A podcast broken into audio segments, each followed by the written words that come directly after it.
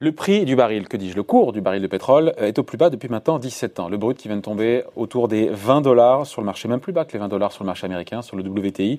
Euh, le Brent se rapproche de la zone des vingt dollars, soit une baisse de soixante pour cent euh, maintenant depuis le début de l'année. Bonjour Frédéric.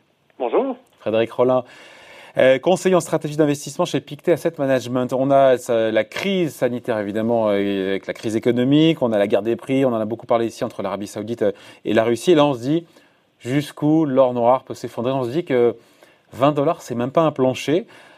Il faut expliquer, on l'a déjà dit, mais on va alors remettre un peu ça en perspective. Il y a un effet ciseau qui est monstrueux pour le marché du pétrole. On va commencer, il y a la demande, évidemment, on comprend bien, quand on est confiné, quand la moitié de la planète est confinée, il y a moins de consommation de, de pétrole. Et puis, il y a surtout cette offre pléthorique, on va commencer par ça, l'offre pléthorique, puisqu'on a l'Arabie Saoudite qui ouvre en grand, ce qui paraît contre-intuitif, le robinet de l'or noir. Oui, effectivement, dans un premier temps, on a eu une baisse, très légère baisse de la demande et, et euh, l'OPEP devait y répondre par euh, des baisses de production, mais euh, la Russie n'a pas voulu. Donc euh, l'Arabie Saoudite, qui ira en mesure de rétorsion, a décidé, eh bien, elle a relevé le gant et elle a décidé de, d'augmenter fortement sa production et de baisser ses prix. Donc on a eu un, un choc de l'offre assez, assez important. Mais je dirais que euh, maintenant, c'est presque un petit peu le passé. Alors, euh, c'était au fond pour la Russie peut-être euh, l'occasion de, de, de casser les reins euh, du pétrole de schiste euh, américain. Mais maintenant, voilà, l'offre est un peu plus est un peu plus importante, mais elle va se réduire assez probablement dans les euh, dans les semaines qui viennent. Et je vous coupe, euh, je vous coupe Frédéric, je vous coupe, mais euh, Trump et apparemment et euh, Poutine se sont parlé. Oui, alors notamment sur cette question du pétrole. Je, je pense qu'effectivement, pour, pour Donald Trump, euh, ce sont la, la, la, la baisse du prix des pétroles. Les premiers perdants aujourd'hui sont probablement euh, les Américains. Bah oui et non, parce que politiquement, par rapport à ses électeurs, Donald Trump, euh, avoir, parce qu'on sait bien que le, l'essence est beaucoup moins taxée aux États-Unis qu'elle l'est en France, euh, c'est tout bénef pour le consommateur, l'électeur américain. Donc d'un côté, c'est bon pour lui. Hein.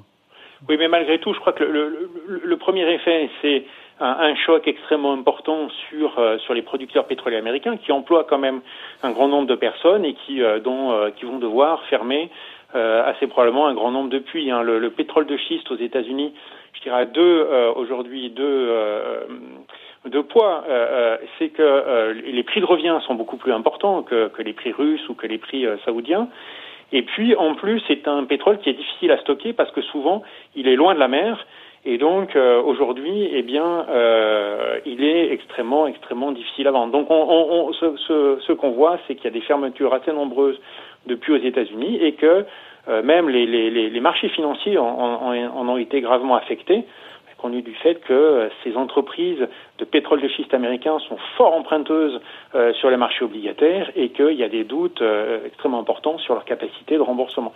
Donc, je dirais, dans un premier temps quand même, c'est très négatif pour euh, les États-Unis. Dans un deuxième temps, euh, certains pays vont en profiter. Alors, vous savez, les États-Unis sont autant producteurs-consommateurs. Donc, au fond, euh, au total, c'est plutôt neutre, hein, même si bon, ça peut bénéficier quand même à certains consommateurs qui voteraient Pour, pour Donald Trump, mais je crois que la région qui en bénéficiera le plus, au fond, c'est l'Asie, qui, elle, est une importatrice nette de, de pétrole de façon importante. Oui, mais euh, la question qu'on se posait, on revient à la question, c'est est-ce que l'objectif, c'est pas quinze dollars et on se dit que tant que certains producteurs ne, re, ne refermeront pas les vannes, il n'y a pas de raison, euh, parce qu'on va voir que les, les projections de baisse de demande, on a eu les chiffres de l'A I E hier, baisse de la consommation mondiale attendue de près de vingt-cinq pour cent euh, au oui. deuxième trimestre.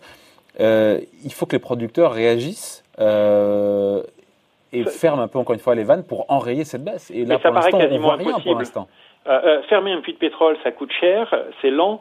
Et donc, euh, s'ajuster à une baisse aussi rapide et aussi importante mmh. de la demande paraît relativement impossible. Donc, euh, ce qui se passe aujourd'hui, c'est que effectivement, il y a une offre qui se réduit, mais pas suffisamment vite, et donc il y a des stocks qui sont en train de, qui sont en train d'augmenter. Ah, donc, la possibilité ouais. de prix du pétrole plus bas, Elle est, elle est, elle est clairement là. Alors, on a eu aujourd'hui une petite remontée des prix du pétrole parce qu'il y a de meilleures données en Chine, euh, notamment parce que Trump parle à Poutine, donc il va peut-être se passer quelque chose. Mais au fond, quand même, euh, on va se retrouver avec euh, des inventaires extrêmement importants, difficiles à vendre, euh, un peu plus facile pour le pétrole de mer du Nord, hein, euh, qui peut les mettre sur des bateaux et euh, les envoyer dans des ports pour stocker, un peu plus facile pour l'Arabie Saoudite. Euh, pardon, je vous recoupe, Frédéric, et je comprends, euh, qu'on comprenne bien cette histoire de stockage. En fait, le pétrole, oui, quand il y a une surproduction, Euh, on peut pas fermer, c'est compliqué de fermer apparemment un puits de pétrole rapidement. Je pensais pas d'ailleurs que je pensais que c'était on appuyait sur un bouton, mais c'est pas le cas. Euh, et, donc oui. qu'est-ce que qu'est-ce que qu'est-ce qu'on fait de ce pétrole? Il est stocké, mais qui le stocke et comment? Alors on le stocke, eh bien euh, dans des dans des endroits qui sont prévus pour ça, dans des citernes de stockage qui sont souvent euh, proches des ports en fait. Hein. Et donc vous avez euh, eh bien le, le, le, le pétrole de mer du Nord qui peut être chargé sur des bateaux pour être stocké dans des ports. Vous avez le pétrole saoudien qui est pour l'instant en grande partie stocké euh, manifestement en Égypte, mais vous avez le, le, le pétrole américain qui est souvent, pas seulement le pétrole de schiste, hein, qui est souvent produit à l'intérieur des terres, et donc le coût de stockage et d'acheminement est beaucoup plus euh, beaucoup plus important, et ça aussi, ça va euh, ça va poser euh, un problème supplémentaire à l'industrie pétrolière euh, américaine. Et puis au total, eh bien, euh, euh, une fois que Euh, alors là, c'est difficile aujourd'hui d'avoir une carte exacte euh, des, des stockages, ce qui est encore possible de stocker, mais euh, pour l'instant, la baisse des prix du pétrole est probablement, je dirais, euh, relativement euh, modérée par la capacité de stockage, mais quand cette capacité de stockage ne sera plus là, ouais. on pourra avoir euh, de nouvelles baisses. Donc à court terme, on peut de nouveau, on, on, rapide, on passe sur la demande, mais voilà, on l'a dit, la, la demande de pétrole, elle est plombée comme jamais, là, conjoncturellement, là, à court terme. Ah, ça n'est jamais arrivé, une, une, une baisse, enfin, de, de, euh, de mémoire, de mémoire, ça n'est jamais arrivé, une baisse aussi rapide de l'activité. Hein. De, de la consommation mondiale au deuxième trimestre, oui. selon les chiffres de l'Agence internationale de l'énergie.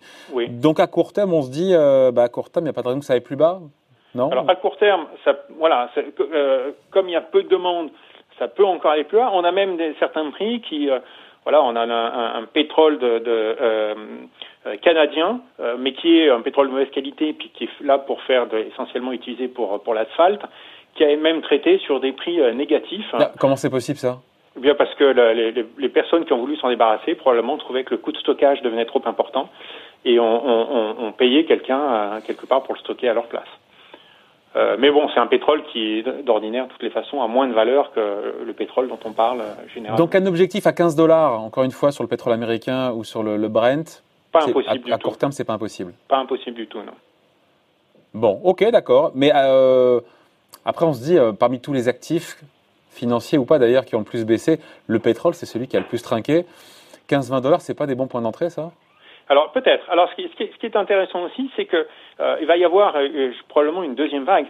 C'est-à-dire qu'aujourd'hui, effectivement, on, on se retrouve en surproduction et en, en surstockage, mais demain, euh, probablement beaucoup de puits auront été euh, auront été fermés hein, aux États-Unis et puis peut-être dans, dans, dans, dans le reste du monde.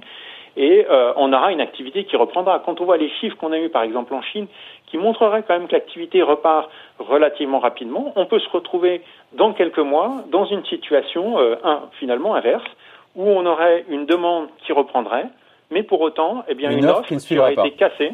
Oh. Ouais. Et, et du coup, et, une hausse des prix euh, peut-être relativement, euh, relativement importante. Donc, nous, ce que nous pensons, effectivement, c'est qu'il y aura... Dans les semaines ou les mois qui viennent, c'est, c'est, c'est difficile de déterminer exactement les niveaux et le moment. Il faudra suivre euh, tout ça de très près.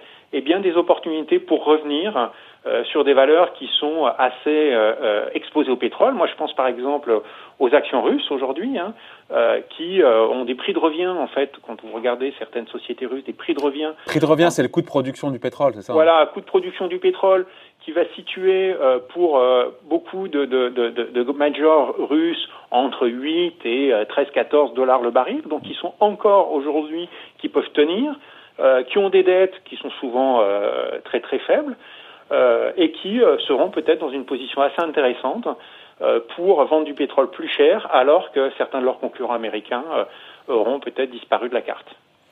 Bon, on en reparlera d'ici là. Merci en tout cas. Analyse signée Frédéric Rollin, conseiller en stratégie d'investissement chez Pictet Asset Management. Merci beaucoup Frédéric, bonne journée.